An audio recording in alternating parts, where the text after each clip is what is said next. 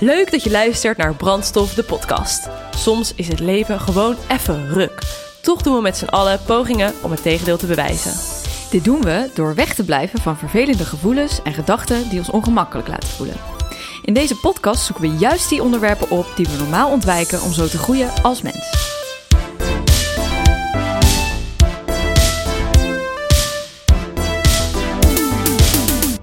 Hallo lieve mensen. Welkom bij weer een nieuwe aflevering van Brandstof. Wij zijn vandaag op de Veluwe. Want eh, wij zijn namelijk bij Jan thuis, Jan Geurts. Ehm, normaal nemen we altijd op in de studio, maar het is super leuk om een keer ergens anders te zijn om eh, de aflevering op te nemen. We zitten namelijk eh, ehm, binnen bij Jan thuis en we kijken uit op nou, een mooi grasveld. Er lopen paarden in de buurt, superleuk. En vandaag hebben we weer een mooi onderwerp waar we het met Jan over gaan hebben. Want herken je dat je wordt opgeslokt door gedachten waar je maar niet uit kan ontsnappen? Hoe meer je je verzet tegen die gedachtenstroom, hoe erger het wordt. In een gemiddelde yogales of begeleide meditatie hoor je vaak: jij bent niet je gedachten, jij bent degene die ze kunt observeren. Maar snap je ook niet goed wat er nu precies bedoeld wordt met je ego en het observeren van die gedachten?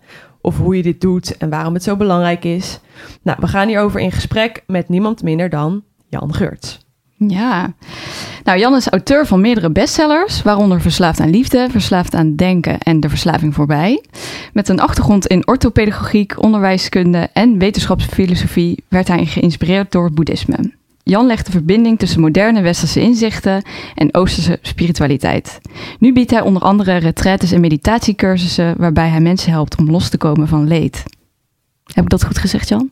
Ja. In de notendop, hè? In de notendop, ja. Je mag zo meteen nog aanvullen. Goed, hoor, goed, zo. hey, hartstikke leuk dat we zo welkom waren bij jou mhm. thuis. Heel mooi. Um, waar ik even mee wilde beginnen, waar ik me gisteren pas bewust van werd, toen ik dus uh, het boek, uh, waar we net voor de, voor de opname even over hadden, Verslaafd aan Denken. Ineens dacht ik terug aan dat ik ooit een jaar of zes geleden mailcontact met jou heb gehad. Ik zat namelijk toen zelf in een, uh, in een enorme crisis, uh, persoonlijke crisis door mijn relatie. En dus het eerste boek wat ik van je had gekocht was Verslaafd aan, uh, aan Liefde. Ja. En ik weet nog dat ik het zo bijzonder vond dat ik, ik denk dat ik er ergens had gelezen of zo, dat, dat ik jou een mailtje kon sturen. Toen heb ik dat gedaan en dat jij mij een heel mooi antwoord terugstuurde. Ik heb de mail helaas niet meer. Mhm. Maar daar wil ik je nog steeds heel erg voor bedanken. En ook voor, voor de inhoud van je boeken. Het echt toen las ik het en nu, uh, zes jaar later, uh, snap ik, denk ik, net iets beter wat ik toen las. Ja. Um, en ik denk dat het heel leuk is om mensen mee te nemen op in jouw zienswijze. En daarom vonden we het heel leuk om met jou een aflevering op te nemen. Mm -hmm. ja. Um, ja. maar heel even kort nog over jou. Um, Kun jij in het kort ons meenemen met, met wat jouw weg is? Want ik kan me voorstellen dat als je uh, een klein kind bent, dat je niet denkt, nou, ik word later, dat je, dat je dit wordt. Nee, nee, nee. nee. nee, nee, nee. Dus even mijn levensverhaal of zo. nou, kort misschien. Van Heb je een paar uur? Ja, precies. ik ben al 70, dus ja. Ja. Nee hoor, een heel gewoon leven met uh, relaties die... Uh, zeg maar, uh, zijn hoogtijdagen hadden en weer stuk liepen. En uh, verslavingen en baantjes overal en nergens. En, um, en dan uh, denk ik in ongeveer 1998 was het geloof ik, kwam ik in aanraking met Tibetaans boeddhisme. Dus dat raakte me heel erg. Dus daar ben ik toen echt ook helemaal in gedoken. Ik had ook wel veel tijd daarvoor, want ik was een soort uh, afgebrande leraar van in het onderwijs. Hè. Dus ik zat een tijd in de WHO, dus ik had echt alle tijd ook aan mezelf. En ik woonde op een bootje in Amsterdam en niemand, van niemand last. En, um, dus toen dook ik in het Tibetaans boeddhisme. En dat was met name dan elke zomer in Zuid-Frankrijk, waar dus de, de, de Tibetaanse leraar zat, waar ik dan uh, zeg maar les van kreeg. Dus dat was elke zomer. Eerste zomer ging ik een week en tweede zomer twee weken. En de derde zomer een maand en vierde hmm. zomer twee maanden. En uiteindelijk ben ik daar zelfs um, in wat ze dan in Tibet uh, de drie jaar retraite noemen. Dat is dan drie jaar, drie maanden en drie dagen ga je dan in retraite. En um, dus dat was van 2006 tot 2010. En eh, je kon daar dan de, permanent ook verblijven. Maar de, veel Westerlingen vonden dat toch iets te zwaar. En ik ook, want ik wou niet echt contact met mijn kinderen helemaal verliezen drie jaar. Dus je kon ook daar van, van april tot november kon je dan daar verblijven. En in de winter kon je dan gewoon in je eigen huis uh, retraite houden. En mocht je ook gerust mensen zien en dat soort dingen. Alleen werd je verondersteld wat meer te, wat meer te mediteren dan je misschien anders deed. Dus die, uh, dat heb ik daar ook uh, aan meegedaan. En um, tijdens die retraite heb ik uh, Verslaafd aan Liefde geschreven. Daarvoor had ik al drie andere boeken geschreven. En in die retraite Verslaafd aan Liefde nu. en dan na die retraite ging ik elke zomer wat minder lang naar Zuid-Frankrijk. En vaker ook alleen in retraite. En um, met, een, met een kampeerbusje ergens in de Rimboe gaan staan in Zuid-Frankrijk. En uh, is echt erg leuk.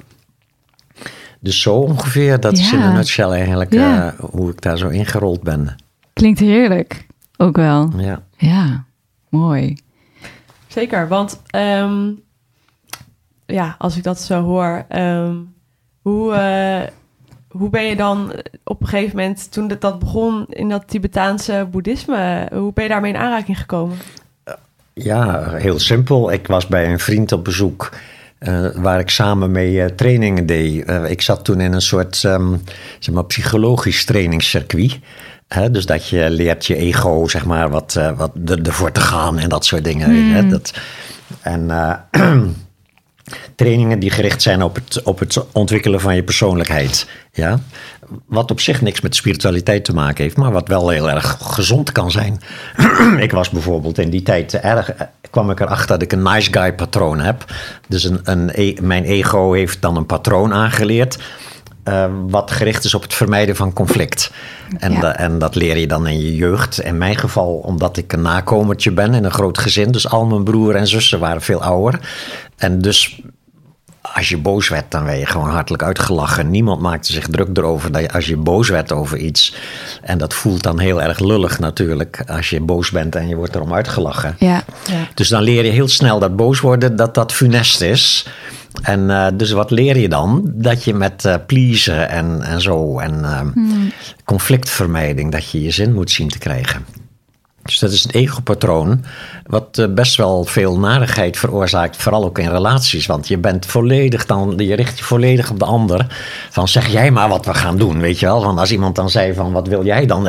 Geen idee, weet je wel. Zo gericht op een ander, ja. dat je niet eens weet wat je zelf leuk zou vinden. Ja. En um, dus daar kwam ik toen achter met therapie en door relatiecrisis uiteraard en dan in therapie. En toen kwam ik in dat trainingscircuit terecht, waar je zeg maar, eerst jezelf trainde en daarna kon je meedoen om andere mensen te helpen trainen. En dan kon je ook een opleiding volgen tot trainer en zo. Dat was echt een hele leuke tijd. Ik heb er echt heel veel aan gehad. Nu, een van die eh, mede zeg maar, trainees, daar was ik op de koffie. En dan zag ik een boek op tafel liggen. Dat, uh, dus ik sla het boek zo open terwijl hij uh, koffie aan het zetten was. En ik lees gewoon één stukje in dat boek. En dat raakte me meteen zo. Ik dacht van, jee, wat, wat soort van, wat mooi, weet je. Ja. En dat was meteen, dat ging ook over doodgaan en zo. En dat is iets waar je normaal helemaal niet mee bezig bent. Vanuit je ego is dat een onderwerp van, wat heb je eraan, weet je wel. Je kan er toch niks aan veranderen. Dus, en, uh, en de spiritualiteit is, je eigen sterfelijkheid is een belangrijk onderwerp om te onderzoeken. Dus daar ging dat over en ik vond dat echt, dat boek raakte mij meteen. En dat was, dat was het Tibetaans boek van leven en sterven. Geschreven door een Tibetaanse man, dus uh, Sogyal Rinpoche heet hij. Dus ik las dat boek uh, van, die, van die vriend, uh, las ik alleen die ene passage. Maar ja, dat raakte me zo dat ik ik wou het meteen van hem lenen, maar dat mocht niet, want hij had het zelf nog maar net. Dus toen ben ik diezelfde dag nog naar de boekhandel gefietst op het spuien. En heb ik er een aangeschaft. En uh, s'avonds begonnen met lezen. En dat was echt een soort van: wow, weet je wel, er ging een wereld voor me open. Openbaring. Ik vind dat sowieso mooi met boeken. Wij, Annemijn en ik hebben dat ook allebei wel. Dat soms een boek op je pad komt. En Ja. dat het je zo kan inspireren. Ja, Ja, heel ja, mooi. Dus dat was, eh, met dit boek was dat zo. Ja. En wat me vooral raakte, ik had natuurlijk best wel al wat gestudeerd op het gebied van psychologie en ook uh, therapie gedaan en dat soort dingen. En dat gaat dus altijd over patronen, gedachten, gevoelens, hoe je zeg maar, pijnlijke gevoelens eventueel kan veranderen in, in, in wat ze dan rationele cognities en dat soort dingen noemen.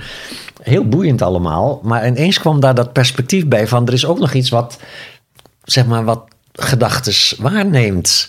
En wat percepties ervaart. Dus dat helemaal volledig geïdentificeerd zijn met dat lichaam en zijn Ja. gedachten en zijn gevoelens. En ineens kwam daar een soort ruimte omheen. Een soort van, wow, er is nog iets anders. En dat, dat, dan voel je ook in jezelf van, ja, daar wil ik meer van weten. Hè? Dus, Ja. dat dus al echt diep. dat enorm. Dus ik ging meteen ook op een cursus bij diezelfde club die dat boek had ge- in het Nederlands vertaald. En, ehm, en Mooi. diezelfde zomer ging ik voor het eerst dan naar Zuid-Frankrijk, waar diezelfde Ja. man dus een, een soort centrum had. Oude schapenboerderij, wat eh, zeg maar een beetje verbouwd was. En zat je in een tent met 500, 600 andere mensen, zat je dan eh, naar Oh onder, ja? onderricht te Wow. luisteren. Ja.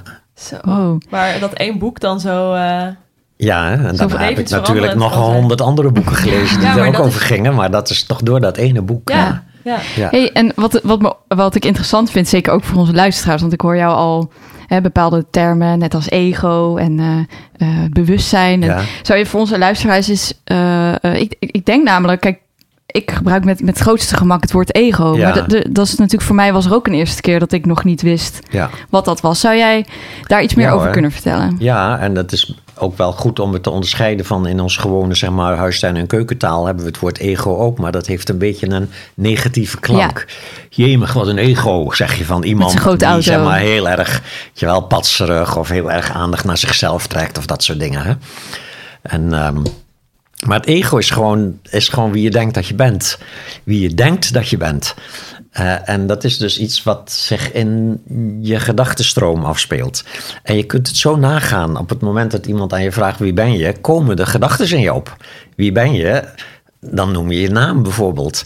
En eventueel je leeftijd. En als iemand dan nog doorvraagt, afhankelijk van de omstandigheid. In een sollicitatiegesprek, wie ben je? En dan gaat het om, wat heb je al gedaan voor werkzaamheden en opleidingen? Wel, als het is wie ben je en je in een soort van first date. Dan gaat het om andere dingen weer. Hè? Een soort van, wat heb je al gedaan op gebied van eventueel relaties en dat soort dingen. En hoe sta je daar tegenover en zo. Dat zijn allemaal dingen die je op dat moment dan bedenkt. Niet bedenkt in zin van wat zal ik nou eens bedenken, maar die als gedachten in je opkomen. Automatisch. En die allemaal uit het verleden komen dus ook. Dus in het verleden heb je allerlei dingen meegemaakt van jongs af aan.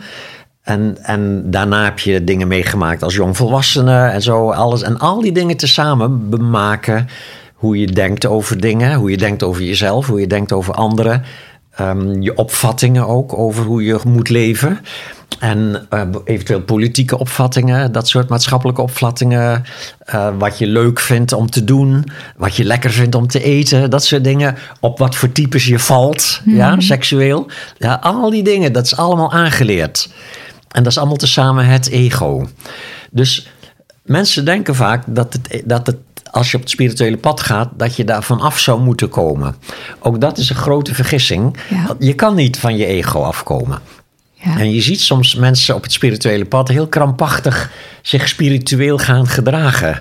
Dan hebben ze alleen een spiritueel ego ontwikkeld. Ja, nou, want wat ik grappig vind is, ehm, eh, om in te haken, is dat ik, ik ook een hele tijd geleden, alweer twee jaar geleden, eh, had ik dus ook door een boek, werd ik geïnspireerd dat ik dacht, oh, ik wil mediteren, ik wilde naar, na- naar de natuur en ik wilde stilte in. Nou, en uiteindelijk kwam ik dus bij een stilte in Zuid-Frankrijk terecht, een andere. En ehm, de eerste twee dagen was ik heel erg gefrustreerd.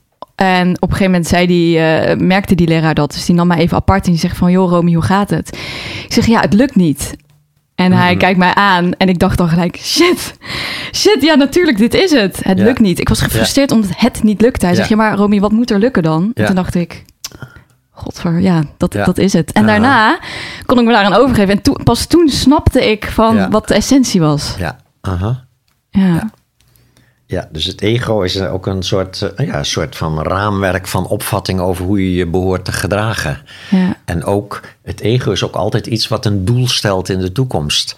Ja, met, of met een opleiding of met een relatie of met wat dan ook, een hobby of zo. Dan stel je een doel, je wil ergens beter in worden. En, dat, en het ego is dus ook die diepe overtuiging dat je van jezelf niet goed bent zoals je bent, maar dat je je best moet doen om goed te worden. En natuurlijk, dat is ook omdat we dat heel onze jeugd horen. Zelfs de meest liefdevolle ouders kunnen niet voorkomen dat het kind zeg maar, misschien wel honderd keer per dag iets te horen krijgt over nee, dat moet je zo doen. En je moet meer je best doen. En als het een keer een, een baalbui heeft, dan krijgt het daar toch kritiek op. Op een vriendelijke of een onvriendelijke manier. Maar het wordt altijd wordt het gecorrigeerd. Dus we leren in onze jeugd eigenlijk continu dat je je best moet doen om goed te worden. En, en ik zeg dat niet als een soort van ouders zouden daarmee op moeten houden, want het kan niet anders. Het hoort erbij ook. Als je kinderen niet opvoedt, dan blijven het zeg maar eh, onbewuste wezens. Dus je moet bewustheid ontwikkelen via dat aangeleerde zelfbeeld. Maar tegelijkertijd zit daar een hoop ellende in als je niet doorhebt dat het niet is wie je werkelijk bent. Als je blijft geloven dat dat ego is wie je werkelijk bent. En dat voelt ook heel erg alsof dat is wie je werkelijk bent. Dus je moet best wel een tijd lang oefenen in het zeg maar overstijgen van dat diepe gevoel dat dat, dat lichaam met zijn gedachten en zijn gevoelens en zijn naam en zijn levensverhaal, dat dat niet is wie je werkelijk bent, maar dat dat als het ware het, je- ik noem het vaak de, de, het spel is wat je speelt in de wereld. Ja. Ja. Ja, je moet een spel spelen in de wereld. Je kan niet jezelf opsluiten op een bergtop. Ja, tijdelijk misschien even als spirituele beoefening, maar niet de rest van je leven. Ja, dus je moet toch weer terug gaan relateren. Je moet met mensen omgaan. Je moet eventueel ook geld verdienen, dat soort dingen. En, en zodra je zeg maar een tijd lang spiritueel beoefend hebt, dan kun je dat gaan zien als een spel. In plaats van die, die bloedserieuze ernst van dit moet echt lukken. En als het niet Ja. lukt, dan ben ik een sukkel en dat soort dingen. Ja. Wordt het allemaal veel, zeg maar, veel lichter.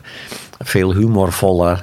En natuurlijk ook dan raak je af en toe teleurgesteld. En kan iemand je soms kwetsen en zo. Alleen het gaat veel sneller voorbij, omdat je je niet erin vastbijt. Ja. Als een soort van, "Ah, ik wil dit niet, of zo, weet je wel. Ja. ja, ja.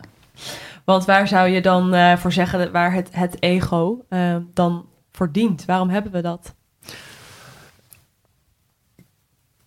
Ja, kijk, als je kijkt, ah, er zijn ook heel veel levende wezens die geen ego hebben. Dat noemen we dieren.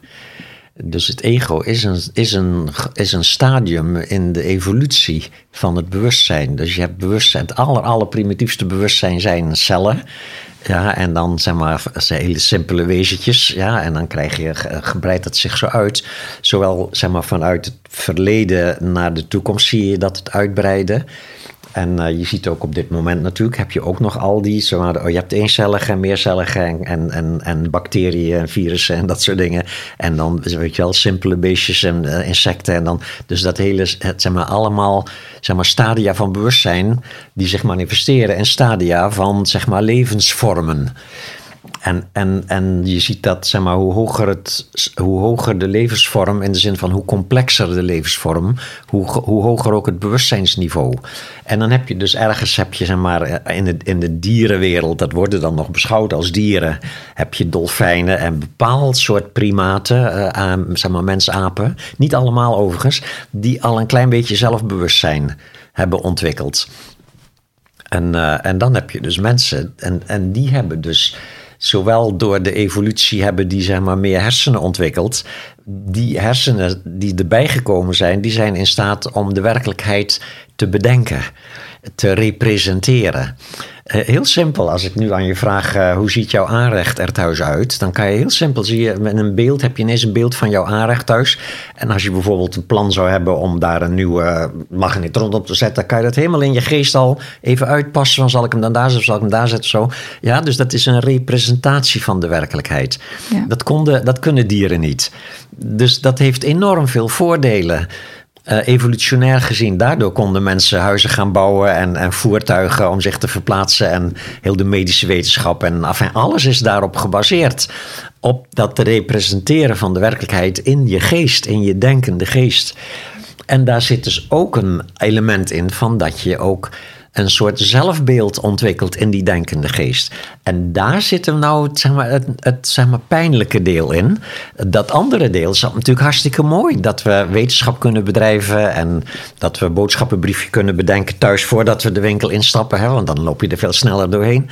Eh, allemaal hartstikke handig dat denken. Maar zodra het over jezelf gaat en over degene waar je mee relateert, dan leven we ook in een soort denkwereld. En ook dan leven we in zeg maar, de gedachten over die ander. In plaats van dat we een soort rechtstreeks contact hebben met de werkelijkheid en met elkaar en vooral ook met onszelf.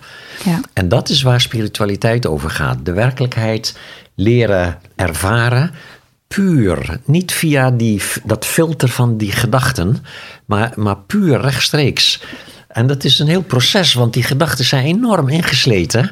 Zelfs als je naar een boom kijkt, denk je al boom, weet je wel. Terwijl je als je jezelf dat even afvraagt van waarom denk ik nu boom? is echt niet nodig om een boom te ervaren om het woord boom te denken. En bovendien hele volkstammen denken daar een ander woord bij. Ja. ja als ze in een andere taal zijn opgegroeid. Dus wat we denken is niet de werkelijkheid. Maar zo gauw je bijvoorbeeld gedachten krijgt omdat iemand iets heeft gezegd tegen jou en jij krijgt gedachten als wat is het toch ook een trut of wat ben ik toch ook, weet je wel, een mislukkeling. Het lukt me niet om, om van, dat iemand van mij houdt of iets dergelijks. Dat soort gedachten, die geloven dus dan ook dat die werkelijk waar zijn. En dat betekent dus dat je eronder lijdt. Ja. En dus lijden we niet onder de werkelijkheid, maar onder onze gedachten over de werkelijkheid. Dus je zou eigenlijk kunnen stellen dat ehm, het ego wel een functie heeft die ons helpt, maar dat is voornamelijk om rationeel ehm, na te denken over welke boodschappen heb Vooruit ik zo te meteen plannen. nodig, bijvoorbeeld. Ja, maar rationeel, maar ook het emotionele gedeelte. Dus ook het ego wat verliefd wordt. Stel je voor dat dat er niet meer zou zijn. Dat je soort van, als een soort robotjes, heel rationeel. Oh, deze ziet er wel goed uit, deze neem ik maar. Terwijl er je hart niet bonst Ja. van verliefdheid, weet je wel. Dus nee, nee, nee, het ego is gewoon helemaal oké. Er is niks Ja. mis met het ego. Het probleem ontstaat door identificatie ermee. Door die volledige, zeg maar, versmelting dat je dat bent in plaats van dat je dat hebt. En je kan het zo makkelijk zien. Stel dat je bijvoorbeeld een rotdag hebt gehad op je werk. En je zit s'avonds thuis en die date die je had, die gaat ook op het laatste moment niet door. En dan baal je en dan zit je thuis en dan voel je je eenzaam. En mislukt. Ja, dat lukt je niet om, om, weet je wel. En dan ga je nog op Facebook kijken. Zie je allemaal mensen die allemaal leuke dingen doen in hun leven. En allemaal met grote smiles in prachtige situaties zich bevinden. Voel je je nog meer mislukt en eenzamer. Er zijn weinig mensen die dan op dat moment beseffen: oh, wat heb ik toch een sterk eenzaamheidsgevoel. Nee, op dat moment ben je eenzaam. Ja, dan ga je jezelf mee en, identificeren. ja, je bent en dat is. En, en hoe, hoe doe je dat identificeren? Dat is niet een soort besluit van laat ik mij maar eens identificeren met dit eenzame gevoel. Nee, door het niet te willen voelen, word je dat gevoel. Dus heel bizar eigenlijk. Het gevoel wordt getriggerd door omstandigheden en van binnenuit soms door herinneringen. En dan is het er en onmiddellijk verkramp je. Een soort van, oh, oh shit, weet je wel. Dus het Oh, is meer de doen? weerstand waar we Ja, last van hebben. Ja, Ja. weerstand, ja. En dan ga je de gekste dingen doen om zo snel mogelijk van dat rotgevoel af te komen. Ja. En, en dat kunnen dan dingen zijn als snel iemand bellen die dan weer zegt dat hij jou wel heel aardig vindt. Ja, maar het kan ook zijn dat je snel die flessen wijn uit de kast haalt en zes zakken chips erbij opeet en zappend voor de tv gaat liggen. En je daarna nog ellendiger voelt uiteraard. Want al die oplossingen die je zeg maar, uit de kast haalt om van een rotgevoel af te komen, versterken het dus juist. Ja. Het kan het even verdoven. Je kan even de avond aardig doorkomen met je wijn Ja. of je cocaïne of wat dan ook. Maar daarna komt het komt altijd, iets terug. sterker terug. Ja, sterker Ja. ook. En wat ik ook, ook wel zo interessant vond, want ik dacht altijd, nou, ik ben helemaal niet verslavingsgevoelig. En toen dacht ik, ja, maar ik heb dus één hele grote verslaving en dat, dat is aan denken. Mhm. En dat is, toen ik daarachter kwam, toen dacht ik echt, oh ja, want ik herken, ze- omdat ik gisteren dus heel even weer door het boek Ja. en het bladeren eh, Ja. was. Omdat, ja, weet je, zo- zo'n boek kan je gewoon bij wijze van één keer in de zoveel jaar lezen en je leest hem elke Ja. keer weer met nieuwe ogen. Ja. En toen las ik dus een stukje wat jij, waarin jij ook schreef van dat we dus met last hebben van onze gedachten en daarmee nog meer denken aan. Ja. Ah, Kun je daar iets meer over Ja, ja, vertellen voor de luisteraars? Want ik vind dat echt zo, dat is echt, daar ken ik me zo ten in. eerste, dus als er dan iets gebeurt, bijvoorbeeld een partner heeft aangekondigd dat hij misschien wel bij je weg wil of zo, en dan zit je te piekeren erover en voel je heel erg bang en verlaten en boos misschien ook wel, afgewezen, niet goed genoeg. Dat, en dat gaat dan alsmaar door je hoofd. Telkens weer opnieuw hoor je, de, hoor je dezelfde woorden, zie je dezelfde beelden. En vervolgens ga je dus heel erg in dat denken geloven dat het echt waar is. En je gaat proberen een verlossende gedachte te zoeken. Ja, dus dan ga je bijvoorbeeld denken, oh, het kan misschien best nog wel meevallen. Misschien blijft ze toch wel bij me. Of uh, nou, het is goed dat ze dit even doet, want daarna, weet je wel. Of, of ik ga nu echt in therapie en dan kom ik, eindelijk ga ik mezelf ontwikkelen tot een zelfstandig iemand of zo. Je gaat alles bedenken om er maar af, van af te komen. En al die tijd blijf je dus in die denkwereld zitten waarin het eigenlijke probleem zich afspeelt. Ja. Terwijl het in de werkelijkheid niet een probleem is. In de werkelijkheid kun je eventueel wel een gevoel hebben van wat jammer dat deze partner bij me weggaat. Zelfs een gevoel van verlating of van eenzaamheid. Maar tegelijkertijd is iets wat herkent. Oh, dit is mijn ego wat zich nu verlaten en eenzaam voelt geeft niks. Mag best, ik mag dit voelen, weet je wel. Ik ben dit niet, dus, dus ik mag dit voelen. Dus omdat je dan, en dat moet je echt veel oefenen, want die neiging om in verzet te gaan, in de weerstand tegen dat gevoel, die is heel erg sterk. Dat is een reflex. En die moet je dus geleidelijk aan afleren. Dus vandaar dat je best wel een aantal jaren moet oefenen voordat dat een beetje begint te werken. Ja. Ja, want ik kan me ook best voorstellen voor mensen die bijvoorbeeld nu op dit moment luisteren, dat die er nog nooit op deze manier naar gekeken hebben. Dat je dus niet ehm, dat bent. Ja. En dat, ik vond dat een heel bevrijdende gedachte toen ik daarachter kwam. Mhm. En ik denk ook dat daarin, uh, nou daar gaan we het zo ook over hebben, hoe je daar dan mee om kunt gaan. Maar een van de dingen die stap, stap 1 is, is dat je je bewust wordt dat je dat dus doet. Dat mhm. je ermee identificeert. Dus wat jij net benoemt over die vrijdagavond, dat je je eenzaam voelt. Ja. Dat je dan denkt van, oh maar wacht, ehm, ik, dat, dat ben ik niet. Ja. Dat is alleen mhm. maar ehm, eh, hoe ik het dacht dat, dat ik dacht dat ik dat was. Ja. Ja, en dat bevrijdt je niet meteen van de ellende, maar het is een begin. Het is wel een begin. Is, een begin. Want, ja. Is er dan ook iets waar je het ego aan zou kunnen herkennen? Ik denk dat het, dat het ego, het herkennen van het ego vindt plaats als je leert kijken. Uh, je kan niet zomaar zeggen van. Uh, uh, het is groen en een paars randje of zo. En dat is het ego. Uh, zo ziet het ego eruit. Uh, want alles is ego. Alles wat je doet is ego. Ja? ja? Dus zodra je zeg maar, die, die techniek leert van gewaarzijn, van wat ze in Advaita zeg maar, de getuige noemen, de getuige van je lichaam. Van, ja, dus je, je hebt een lichaam, je bent niet je lichaam, je hebt een lichaam. Uh, je kunt kijken naar je gevoelens. Ja, er is een gevoel. En je kunt weten dat je een gevoel hebt. Die weter van dat gevoel, dat is wie je werkelijk bent. Ja, je kunt gedachten kun je waarnemen in mijn cursussen doe ik dan altijd met van oké, eh, ik ga nu een woord noemen en dan ga jij in jouw geest een gedachte zien opkomen. En dan noem ik banaan of zoiets. Weet je wel, zag je hem? Ja, iets geels en kroms en zo. Misschien hoorde je zelfs nog een keer een soort echo, banaan, banaan, banaan. En misschien zag je de woorden B-A-N-A-A-N en zo. Dan zie je dus een gedachte opkomen. Dat, dat, je begint dat te oefenen met hele simpele gedachten. Dat gaat je echt niet lukken als je net van je partner op je donder hebt gehad. Of, en dat, want dan zijn die gedachten zo enorm zuigend. Dan ben je al helemaal in weerstand. En, snap je? Dus je moet dat beginnen met oefenen met hele simpele gedachtetjes. En er zijn alle mogelijke technieken voor. En het Tibetaans boeddhisme is gewoon de, de meest rijke vorm van zeg maar, methodieken zitten daarin. En, uh, en dan heel geleidelijk, heel geleidelijk kun je dan op zo'n moment dat je een beetje, zeg maar, bij de niet al te heftige gevoelens in het begin, bijvoorbeeld alleen maar een beetje een lullig gevoel omdat een collega iets naars deed of iets dergelijks. En s'avonds zit je thuis en je denkt eraan met een soort van, getver, weet je wel, een trut. En dan kan je bijvoorbeeld zeggen, oh wacht even, nu ben ik dus dit aan het denken. Ja, nu ben ik dit aan het denken. Dat zijn de eerste momenten. Hij zegt van, oh oké, geef niks, laat maar even. Ik mag me gefrustreerd voelen. Ik mag hier boos over zijn. Dus niet hoe kom ik van deze eh, nare gevoelens af, maar juist, ik mag dit voelen. Dat is eigenlijk de paradox. Het gaat pas weg als het niet weg hoeft. Ja, als het er mag zijn. Als het er mag zijn, ja. Want kan je iets meer vertellen over, um, nou ja, over die getuige, degene uh, die, die alles observeert en, en meemaakt? Ja, daar kan je iets, daar kan je alleen over vertellen dat je er niks over kan vertellen. Uh, het is niet een ding. Dat, de, de, getuige klinkt nog als een soort instantie. Als een soort ergens achter in je hoofd een boeddhaatje wat alles waarneemt of iets dergelijks. Maar dat is het natuurlijk niet. Want als je het kon waarnemen, die getuige, dan was dat de waarnemer Ja. van de waarnemer. Ja. En als je die zou kunnen waarnemen, dan was er weer een andere waarnemer Ja. van die waarnemer. Ja? Dus dat is duidelijk dat dat op logische gronden al niet kan. De waarnemer van je gedachten kan zelf niet de gedachte zijn, want dan zou iets anders daar weer de waarnemer van zijn. Ja.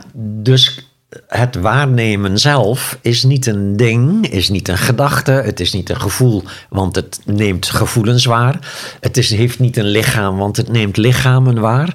Ja, het is Ja. geen gedachte, het is geen gevoel, het is geen lichaam. Maar en, en wat wordt er dan bedoeld met bewustzijn? Dat is datzelfde, diezelfde ja, getuige is het bewustzijn. Het bewustzijn. Ja, Ja. Het bewustzijn. Maar het bewustzijn in ons eh, zeg maar, huistuin- en keukentaalgebruik is gewoon wat alle mensen eh, elke dag zeg maar, zijn, is bewustzijn. Ja, alleen dat bewustzijn heeft zich dus volledig geïdentificeerd met het lichaam en zijn gedachten en zijn gevoelens. Ja. Dus dat noem ik dan voor het gemak het ego-bewustzijn. Maar het is hetzelfde bewustzijn wat of zichzelf vergeten is en zich identificeert met gedachten, gevoelens en het lichaam.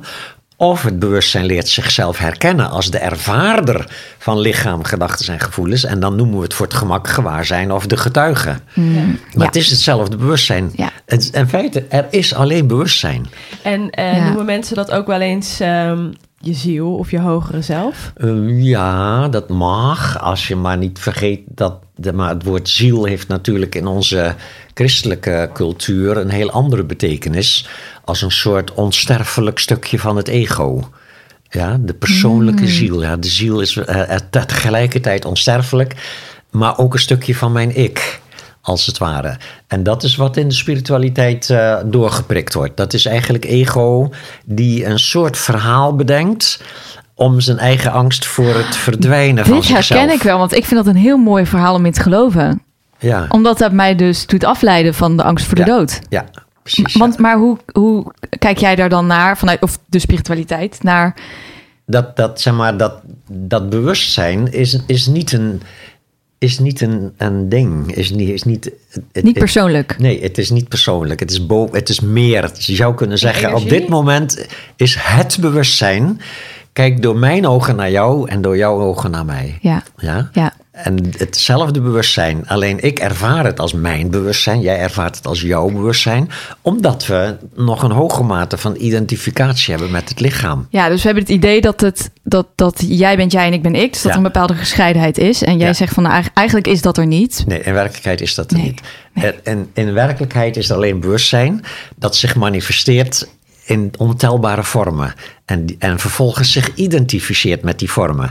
En Ja. dan vervolgens die vormen weer met elkaar, en, zeg maar, die gaan dan elkaar opzoeken om zich weer goed te voelen. Ja, Ja? Beeldspraak van, eh, van, eh, van de, de maan in, eh, en, de, en de afspiegelingen van de maan op aarde. Hè? Dus dat, dat prachtige beeldspraak uit het boeddhisme. Dat op, op de hele wereld heb je overal in elk stilstaand plasje water en, en slootje en emmer en rivier... heb je een weerkaatsing van de maan. En wij denken dat die weerkaatsing, dat dat, dat in mijn, in mijn zeg maar, vijvertje, dat, is, dat ben ik. Ja? Dus je eigen lichaam. En je beschouwt je bewustzijn ook als iets wat in dat lichaam zit. Ja? En Ja. dat is een afgescheiden deel. Dat is mijn bewustzijn. Ja? En de Boeddha zei: alles wat ik hier vertel is een vinger die naar de maan wijst. Dus iedereen gelooft zijn eigen bewustzijntje als het bewustzijn. En de Boeddha zei: Nee, nee, nee, wacht even, kijk eens wat beter. Dan kun je ontdekken dat wat je beschouwt als jezelf niet je werkelijke zelf is. En dan kun je geleidelijk aan kun je dat bewustzijn herkennen als wie je werkelijk bent. En dan kun je dus ook ontdekken dat wie je werkelijk bent niet dat lichaam is met zijn gedachten en zijn gevoelens, maar iets veel ruimers. ja. Ik las ook wel eens een quote van... eh, eh, you are the, the universe experience itself through your eyes. Ja. Dat, Ja, is, dat dit, is een mooie uitspraak. Ja. Ja. Ja. Want wij hebben het ook wel in een eh, andere aflevering die we iets eerder hebben opgenomen eh, gehad over eh, nou, eh, je purpose, dus waarom je hier bent in dit Ja. leven. Want ik ben ook wel benieuwd hoe jij daar dan tegenaan kijkt. Want ehm, nou ja, waar wij het dan over hebben gehad, is dat, eh, dat we hier op dit moment in dit leven zijn met een bepaald doel. Mhm. En eh, nou, dat eh, de triggers die ik voel doordat ik met jou bijvoorbeeld praat of met iemand anders die zeggen iets over de lessen die ik nog te leren heb, de overtuigingen die ik nog af te bellen heb. En dat ook door het leven dat we op dit moment leiden, steeds duidelijker wordt wat, ehm, ja, wat het is dat wij hier kunnen doen in dit leven. Mhm. Hoe kijk jij daar tegenaan? Ik zie wel eh, dat er een soort eh, door de hele, zeg maar, door de eeuwen heen een groei van bewustzijn plaatsvindt. En je zou kunnen zeggen, eh, dat wat, waarom, waarom leven we? De- de- waarom manifesteert het bewustzijn zich in deze vormen? Om te, om te groeien. Om aan groeien is voor bewustzijn is zichzelf bewuster te worden. Ja. Zichzelf terug te vinden als het ware. Dus het bewustzijn verliest zichzelf in zijn eigen manifestaties. En, en in die eigen manifestaties leidt het. Ja? En dat lijden confronteert hem met een soort van: wacht even, waarom leid ik hier? Ja, een tijd lang kun je een ander de schuld geven, maar ergens komt het punt Ja. dat je je gaat afvragen: van hoe komt het dat ik dit telkens weer meemaak? Waarom raak ik telkens verslaafd? Waarom val ik telkens op dit soort verkeerde types? Waarom word ik telkens ontslagen Ja. met ruzie met mijn baas? Weet je wel? Dus door herhaling van patronen, waarom ben ik zo bang om afgewezen te worden? Dat soort dingen. En dan ga je, als het ware, dan gaat de blik zich naar zichzelf keren. Bewustzijn gaat zich dingen afvragen. Zoals van, hoe, doet het, hoe komt dat? Wa- Wat, hoe werkt dat dan eigenlijk? En dan kom je dus in aanraking met spiritualiteit. En dan ga je dat onderzoeken. Ga je dus de juiste vormen van meditatie toepassen. En dan heb je groei van bewustzijn. Dat je purpose is tegenwoordig wel heel erg concreet gemaakt. Dat is heel vaak van... ehm, je moet je purpose vinden, want dan kun je een, eh, een goede business neerzetten en in een paar jaar tijd heel veel geld verdienen. En zo, hè? Dus dat is wel heel erg een soort ego-vertaling van dit hele verhaal. Nee, er is maar één purpose en dat is bewustzijn in, wil zichzelf ervaren. Bewustzijn wil zichzelf ervaren.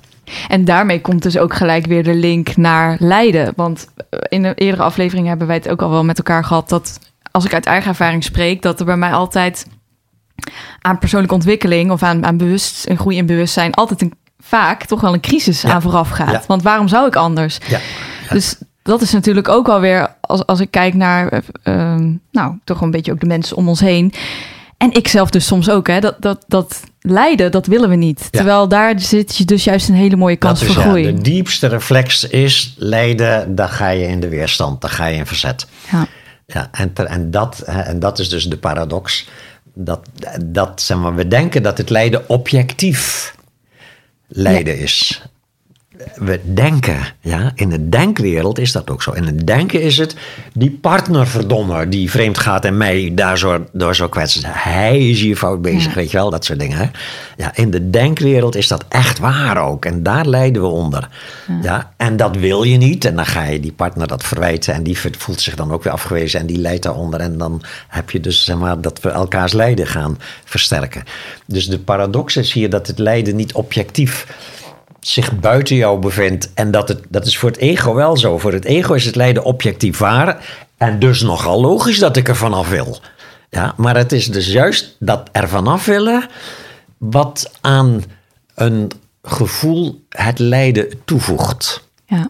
Het gevoel wordt niet herkend als wat het werkelijk is. In feite gewoon een, een beweging van energie. Grappig in onze taal, het woord emotie betekent eigenlijk letterlijk beweging. Energy, het, beweegt alleen, er beweegt alleen maar wat. Maar door dat verhaal in ons hoofd denken we... oh, dit is omdat ik niet goed genoeg ben en dat soort dingen, weet je wel. En dus, ik wil dit niet, ik moet hier vanaf. Ja. Ja. en dan kun je dus ook, daar kan- wordt vaak ook dat purpose voor gebruikt. Van je, je moet ook een doel stellen in je leven, trut die je bent, weet je wel. Je zit hier maar te sukkelen en zo. Zet een business neer, weet je wel. Ja. Zorg dat je geld verdient en zo. Maar en dat dan zijn wij ook nog wel. meer frustratie. Maar dit Ja. is zo grappig, want ik, het woord purpose heb ik ook een beetje een allergie op. Omdat ik een beetje zoiets heb van, ja, je, je wordt er echt mee doodgegooid op Instagram en op Facebook. Van, je moet nu je purpose vinden. Ja. En dan al- alsof dat een soort van houvast is. Dat mensen een bepaalde controle hebben om zich aan vast te houden van, oh, maar dit ben ik. Ja. Weet je wel? Dat Ja. ze dan alsnog Ja. zich ergens aan kunnen vasthouden. Terwijl, Ja. Kijk, en soms lukt Ja. het natuurlijk voor die paar mensen die dan heel duidelijk daar succes mee hebben. En die vervolgens dan weer een, een, eh, een, een, een website beginnen met eh, jullie moeten je purpose vinden. Ja, en andere mensen gaan helpen om hun purpose te vinden. Ja. En, eh, maar het is, het, is, het is allemaal ego. Ja. En nogmaals, ook ego zelfs niet verkeerd. Maar als je werkelijk gelooft dat je pas gelukkig bent als je een purpose gevonden hebt. En, Het snap is, je? het is dat als-dan denken. Als ik dit doe, Ja. dan word ik gelukkig. Ja, en, dat, is, eh, ja. dat is echt eh, pijnlijk. Eh, Je ziet best wel veel jonge mensen tegenwoordig al heel jong afbranden ook. Omdat ze er helemaal voor gaan. Maar ze gaan voor het verkeerde, zou je kunnen zeggen. Ze gaan voor iets buiten zichzelf. Ja. Iets in de toekomst. Iets wat succes en geld moet opleveren. Of iets wat een zeg maar, fantastische relatie moet opleveren. Of dat soort dingen. En die dingen zijn overigens ook best wel leuk als je ze k- krijgt in je leven. Maar het is eigenlijk naar mijn idee nooit het resultaat van een heel, zeg maar, van controle. Maar altijd een soort geschenk. En het is het ego wat dat niet herkent en denkt dat het je eigen prestatie is.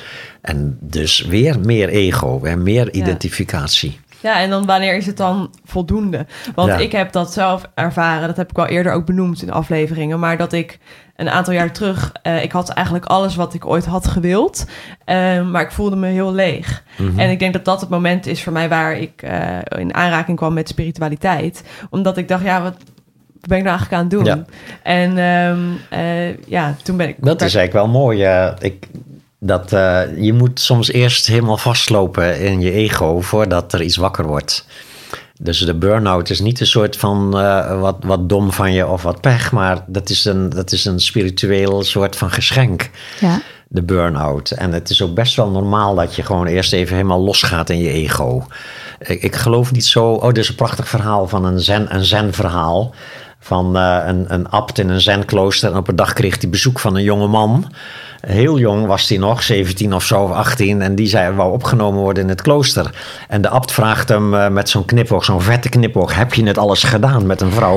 En de jongen begint helemaal te blozen. Nee, nee, nee, nee, nee, ik wil monnik worden. En de abt stuurt hem weg en zegt, ga eerst maar eens alles doen. Ja. Ja. voordat je besluit om in het klooster te gaan. Ja. Ja. anders is het gewoon weglopen. Hè? Weglopen van dingen waar je bang voor bent. Ja, want dat, dat herken ik ook wel met ehm, eh, dus de, de man waarmee ik op stilte was geweest. Eh, aan het eind van die week zei ik van, eh, nou, ik vond, het echt, ik vond het echt een hele mooie ervaring. Maar toen zei ik van, nou, ik heb ergens ook alweer gewoon zin om lekker nu terug naar Nederland en een biertje te drinken met mijn vrienden. En hij zei tegen mij, nou Romy, nee, dat, dat, dat heb ik echt helemaal niet. Maar wacht maar, als je dit vaker doet, dan zul je dat ook wel niet hebben. En later, want wij hebben daar wel echt een vriendschap aan overgehouden. Ik spreek hem nog steeds eh, wel. En ehm, toen zei hij ook wel van ja, op een gegeven moment wilde ik, want hij is dus ook in, eh, ja, waar was dat, Myanmar of zo? In ieder geval, hij is echt jarenlang heeft hij ook in een, eh, in een klooster gezeten. En toen zei hij ja, op een gegeven moment wilde ik ook eigenlijk niet meer terug, omdat wat ik daar had was zo fijn. Terwijl waar jij het gesprek net eigenlijk al mee begonnen is, ja, we zijn hier ook op aarde om gewoon dingen te doen en te ondernemen. Ja, En niet ja, om. kan, eh, je kan inderdaad dan op een, in een soort spiritueel soort luwte terechtkomen... Ja. waar je het heel prettig vindt. Ja. En waar, eh, waar niet meer op je knoppen gedrukt wordt. Ja.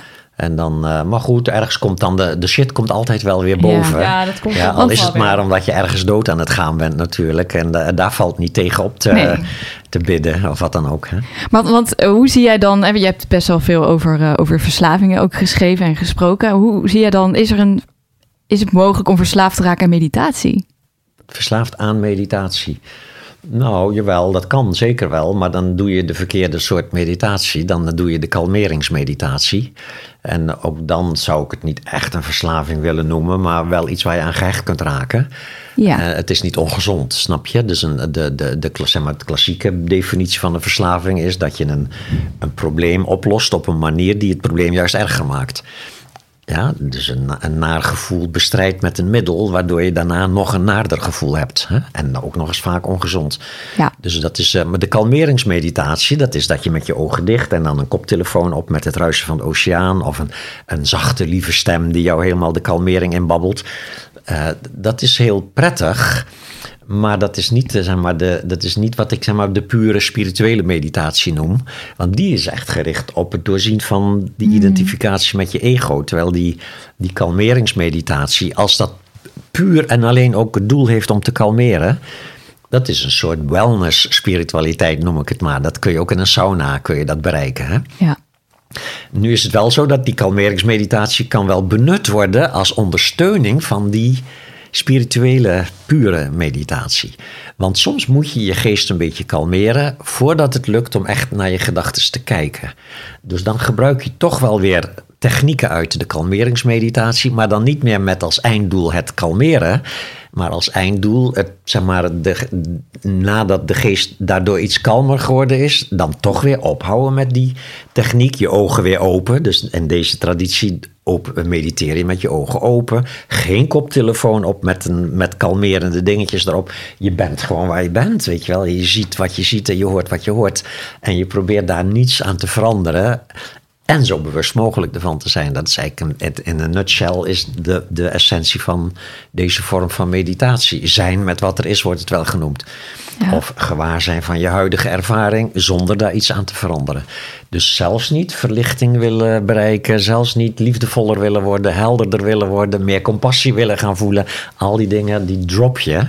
En, en waarom zou je dat doen? Omdat de geest dat uit zichzelf dan gaat manifesteren. Dat is hier het grote geheim. Alles wat je zeg maar, als doel stelt en nastreeft, dat blijft zich afspelen op het ego-niveau. Je kunt dus ook op het ego-niveau proberen om meer compassie te gaan voelen voor anderen. En dat kun je trainen een beetje en dat werkt dan ook wel een beetje.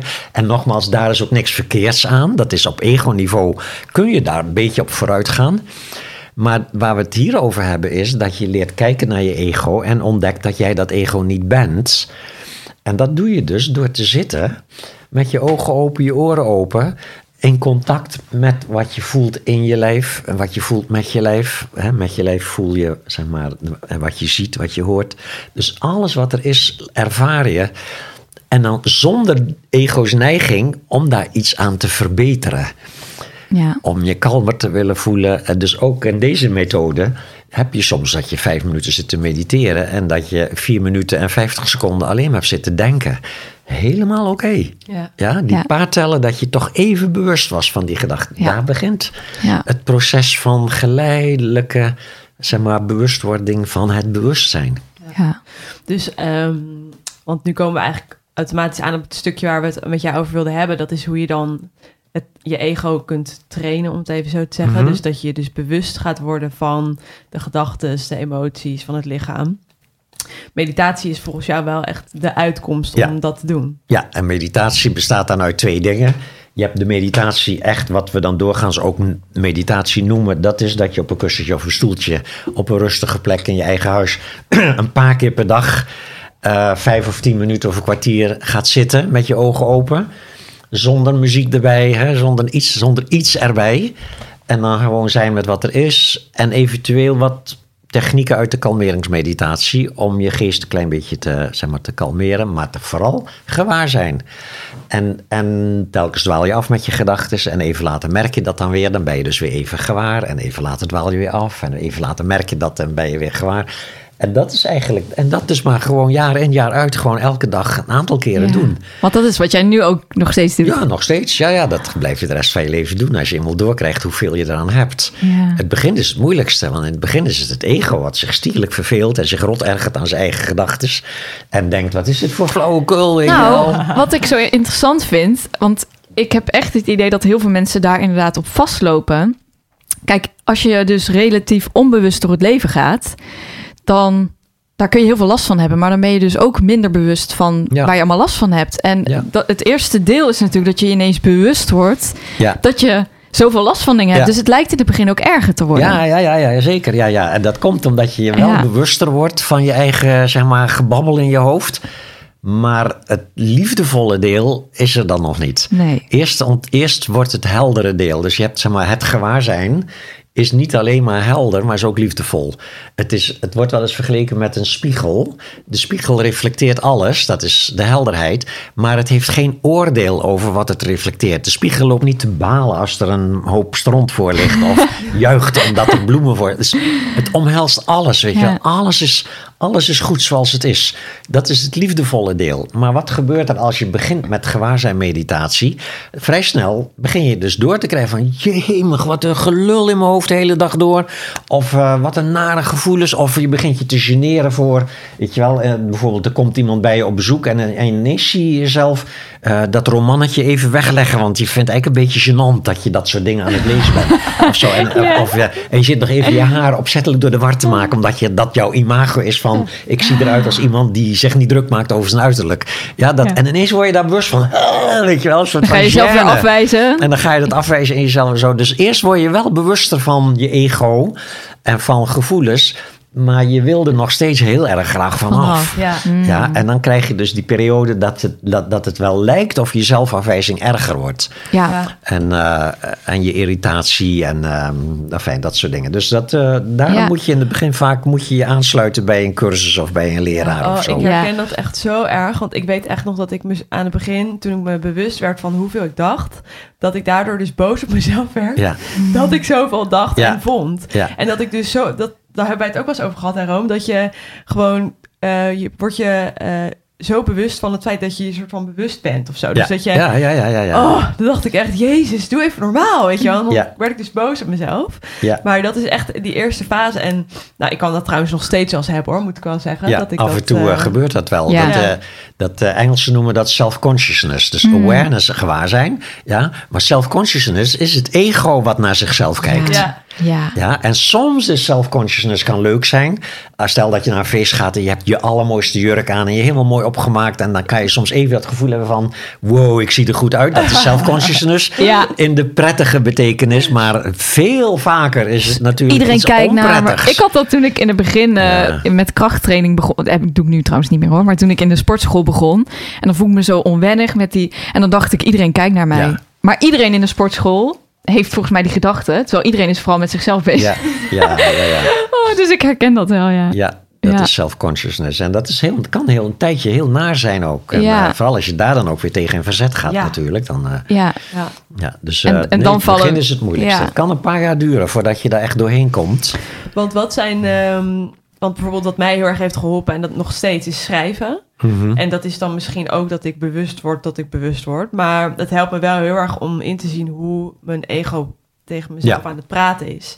En Ja, schrijven helpt, eh, helpt Ja. heel goed omdat je, omdat je eh, als schrijvend vertragen je gedachten een beetje. Je gaat iets langzamer denken, maar je bent het aan het opschrijven wat je denkt. Dus je blijft iets langer. En eh, als je, in je alleen maar in gedachten denkt over je eigen gedachten, dan gaat het heel snel. Ja. Dit is bijvoorbeeld ook waarom die eh, prachtige methode van Byron Katie, The Work, ik weet niet of je dat kent. Ja. Je moet het schrijven. Als je alleen maar de vier vragen gaat doen met een soort in gedachten van... is het werkelijk waar? Ja, nee, het is niet werkelijk waar. Dat gaat te snel. Je moet het opschrijven. Het ja. opschrijven, weet je wel, maakt dat je veel Precies. beter kunt kijken naar gedachten. Zodra je een gedachte opschrijft... is er al een soort van kijken naar die gedachten. Zit Ja. daar al een beetje Neem je in. al afstand. Oh? Ja, nou, misschien is dat beetje ook wel goed in. voor mij. Want ik denk ook heel snel inderdaad. En ik had Ja. altijd een aversie, maar dat is waarschijnlijk vanuit mijn ego, tegen schrijven. Ja. Van, dat is niet mijn ding. Ja, Nou, dan ga ik daar maar ja eens mee is, beginnen. eh, Ja, ik, het kalmeert dus ook wel mijn ego. ja, Want ja. ik merk dus op momenten dat ik dus heel erg in mijn ego verwikkeld zit... dan weet ik, ik moet nu gaan schrijven. Het Ja. is voor mij gewoon een manier Ja. om in ieder geval afstand te nemen. Meditatie Ja. helpt mij daar ook wel heel erg bij. ja. Alleen, ehm, ja, maar dat mag. Natuurlijk, het ego mag ook gekalmeerd worden. Dat is wel eens heel wijs, weet en je dat wel. is eigenlijk misschien Ja. ook wel een hele belangrijke stap om eerst te zetten... voordat je überhaupt eh, die Ja. afstand kunt nemen. Ja, zeker. Ja. En Ja. wat, wat zijn volgens jou nog meer, want stel mensen luisteren nu, eh, wat, wat zijn nog meer dingen die je kan doen om eh, je ego, nou, om, om afstand te nemen van het ego? Ja, afstand te nemen klinkt alweer een beetje Ja, on- onprettig, hoe- hè? hoe- om van je, om, hoe om zeg je ik ego? Zo om- snel gaat het ja, dus. Ja, zo snel gaat Ja. het. Om, om je ego liefdevol te overstijgen. Ja. Ja. dat. ja, dus dat je naar je ego kunt kijken en dat je vertederd raakt. Door je eigen angstjes en je eigen dwangmatigheidjes en zo. Dat het allemaal schattig is. Dat, Ja. Hoe, ja, hoe bereik je dat? Dus gewoon maar echt dus gewoon beoefenen. Echt is beoefenen, beoefenen. Ja, dus als mensen nu luisteren en denken doe, van... doe een cursus, weet je Cursus, wel. Ga, ja. ja, ga naar een of andere instelling die, de, die deze vorm van meditatie kent. Eh, En, hebt- want wat is dat dan, deze vorm? ja, dit is Dzogchen, dat is Tibetaans boeddhisme. En eh, je hebt eh, natuurlijk heel veel vormen van meditatie die zich op een soort glijdende schaal bevinden. Van aan de ene kant heb je de pure kalmering. Dat is echt met je ogen dicht, koptelefoontje op met het ruisen van de oceaan. Of, een, of een stem die zegt, "Ah, kalmeer, weet je wel. Ja. Van, ja, dat. En dan aan het andere einde heb je dus de pure Dzogchen, is puur gewaarzijn meditatie. Dan doe je dus eigenlijk helemaal niks behalve zitten en gewaarzijn. En daartussenin heb je een heel, zeg maar, scala van. Dus je hebt bijvoorbeeld tegenwoordig, wat vrij bekend is, is de Vipassana training. Ah ja. Tien dagen, tien uur per dag.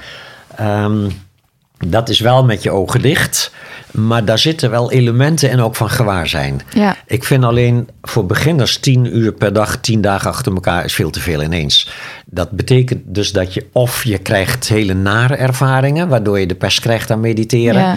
Of je krijgt van die prachtige, zeg maar, spirituele momenten van dat je ineens helemaal alles Bliss. snapt en alles door hebt en één bent met alles. En ook dat is een obstakel, want dan denk je daarna dat je er al was en dat je het weer kwijtgeraakt bent. Nou, Ja, dat en- had en- ik dus ook Ja. na mijn stilte eh retraite. Dat was zeven dagen en dat was niet zo lang per dag. En dat was ook met eh integratieoefeningen. Ook dat van eh, bijvoorbeeld tegen een boom heel de tijd blijven zeggen boom, boom, boom, Mhm. boom. Daar wil ik zo nog wel even over met jou.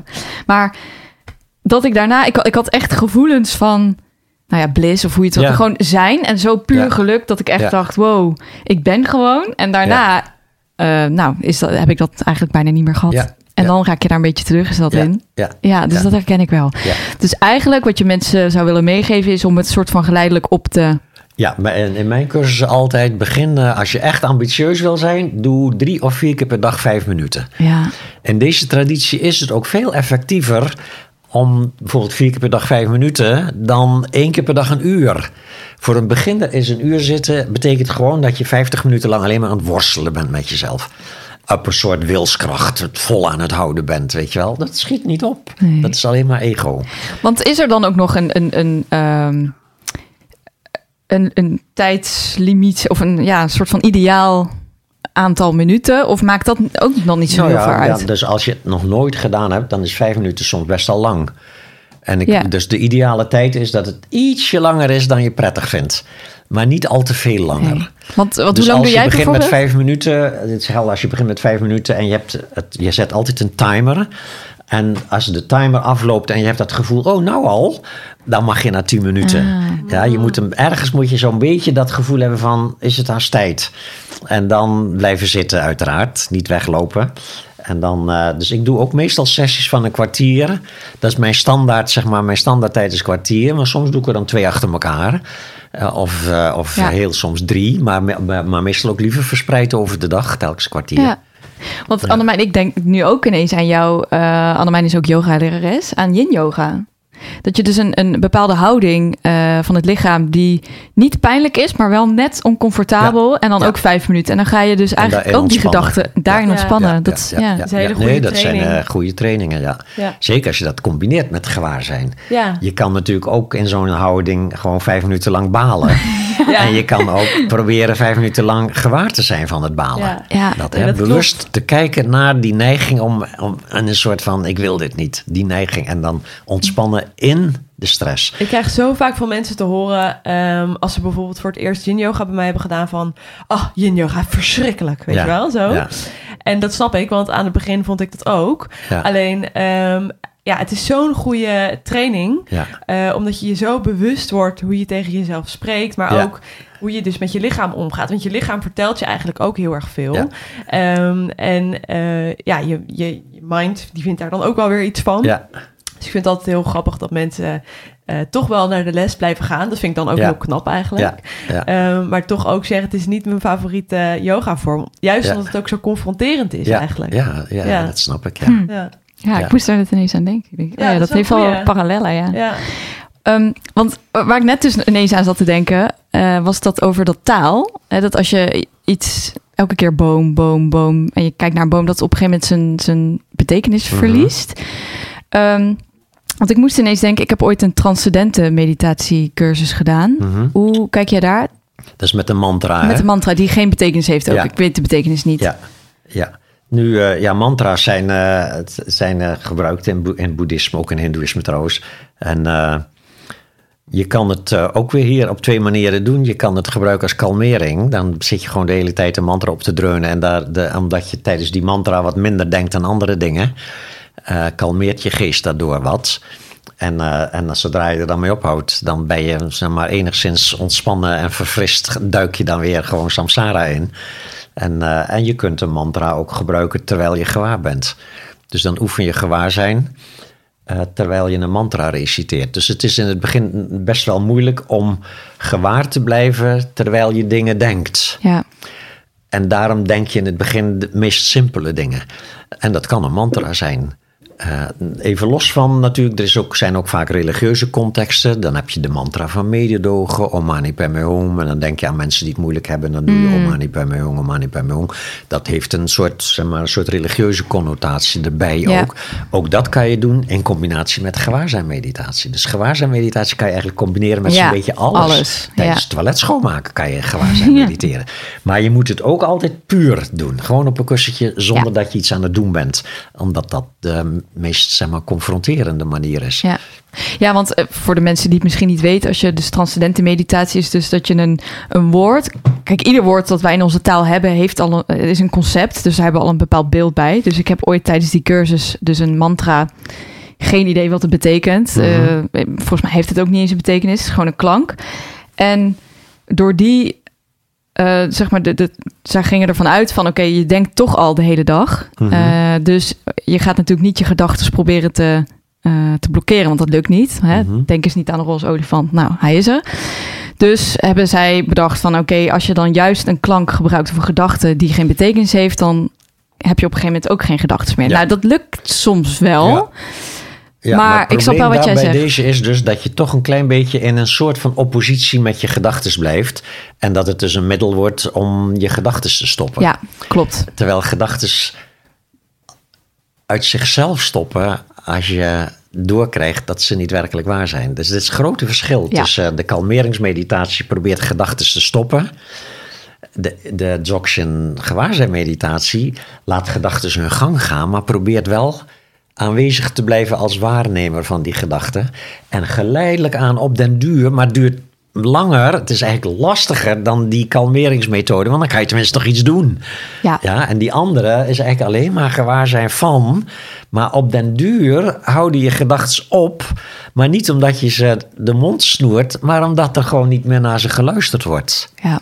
Ja, dat een beetje soort in beeldspraak soort van als iemand tegen jou aanlult, maar je reageert helemaal niet. En eh, bij kinderen doe je dat wel eens, gewoon totaal niet reageren. Eerst worden ze nog vervelender, maar ergens, als je geluk hebt, haken ze af en dan gaan ze iets anders doen. Ja, zo'n Ja. beetje ga je met je eigen gedachten om. Met begrip, met vriendelijkheid, maar ook een beetje met laat maar lullen. Ja. Want het is allemaal niet echt. Het is niet de echte werkelijkheid. Het is de mentale, de conceptuele werkelijkheid. En soms moet je daar wel in verkeren. Je maakt afspraken in je agenda, je maakt, doet boodschappen, dat soort dingen. Heel waardevol allemaal. Denk is absoluut niks mis mee. Maar zodra je gaat relateren, zodra je tegenover iemand zit bijvoorbeeld, of zodra je alleen bent met jezelf. En je kunt dan je eigen gedachten doorzien als een soort van echo van een soort van gebabbel. En niet werkelijk waar. Dat is echt gigantisch eh, bevrijdend. Ja. Mooi. Dat Ja. is- ik denk dat het een mooie afsluiter eigenlijk is. Mhm. Want ehm, de aflevering heet natuurlijk... eh Word de baas van je gedachten. Ja, precies. Ja, Dus dat wordt, je wordt dus geen baas van je Nee, gedachten. Nee, ja. Nee. Maar dat... eh, Ja. ja. mooi. Ja, Dankjewel, Ja. Jan, voor dit Nou. eh, mooie gesprek. met alle plezier. Heel hoor. interessant. Eh, als Ja. mensen nou, meer over jou willen eh, vinden... Website www.jangeurts.nl. Ja, Daar vind je informatie over eh, die thuisretretes. Er is er eentje meteen na kerst. Maar misschien dat dit dan nog niet online staat, dat weet ik niet. eh, Eh, nee, maar, niet. eh, en dan jaarcursussen en, eh, en de cursus spirituele relaties kun je op elk moment instappen. Want dat is een eentje die onbeperkt doorloopt. Leuk. En, Heel mooi. ja. ja. Nou, we zetten de linkjes in de, in de show notes. absoluut.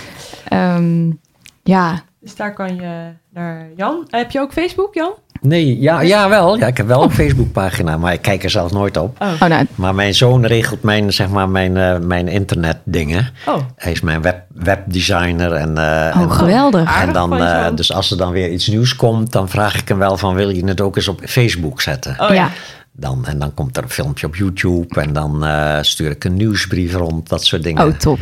Maar laatst kwam die van, eh, moeten we niet eens wat op Instagram doen? Want dat hebben ook heel veel mensen. Ja, ik probeerde jou te vinden, maar je, je nee, was ik er zit niet. daar niet op. Nee, Nee. maar dus ik ben natuurlijk een beetje... eh, op mijn leeftijd maak je je niet meer zo druk om dat soort Snap dingen. ik. En, eh, maar tegelijkertijd als mijn zoon dan zegt van... eh, ja, maar dan krijg je toch weer meer belangstelling. En uh, daar gaat, ik, bedoel, ik hoef het ook niet te doen voor het geld. Dus, uh, nee. dus het is echt alleen maar... Uh, maar dan vind ik het wel leuk dat hij zich daarmee bezighoudt. En als ja. hij dan dat wilde zeggen... Oké, okay, als je zin hebt, ja. ga je gang. Weet je wel, maak maar een Instagram uh, Leuk. account. Nou, wij houden het wel in de gaten. En als het zover is, dan gaan we hem wel delen met onze, ja, onze volgers en luisteraars. Ja, dat, dus dat, gaan we zeker doen. Dat gaan we zeker doen. Dus laat je zoon ons dan maar even een berichtje sturen. Want dan ja, is goed. Ja, delen. helemaal leuk. Ja. Um, nou, um, ja, thanks voor het luisteren. Um, we hebben nog wel even een vraagje, namelijk. Want we hebben, um, zoals uh, sommigen van jullie weten, uh, een hele leuke pagina gelanceerd een tijdje geleden, Petje Af. Uh, mocht je brandstof nou een hele leuke podcast vinden, dan kun je ons op die manier financieel supporten. Dat is voor ons heel fijn. Uh, en daarnaast uh, hebben we ook de laatste tijd best wel veel um, leuke reviews gekregen van mensen bij Apple Podcast. Mocht je nou nog geen uh, review hebben gegeven, dan zouden we het super tof vinden als je dat doet. Of alleen vijf sterretjes. Ja. Vier. Nee, vijf. Nee, vijf. Want we doen dit natuurlijk helemaal, nou voor nu, hè, gratis. En we vinden het superleuk om, uh, om deze content allemaal met jullie te delen. En als dat het kleine dingetje is wat jullie voor ons terug willen doen, heel erg graag. Want daarmee help je ons uh, dat anderen ons makkelijker kunnen vinden. En zo kunnen we elkaar nog meer inspireren. Ja, absoluut. Dus tot de volgende. Ja, tot de volgende keer.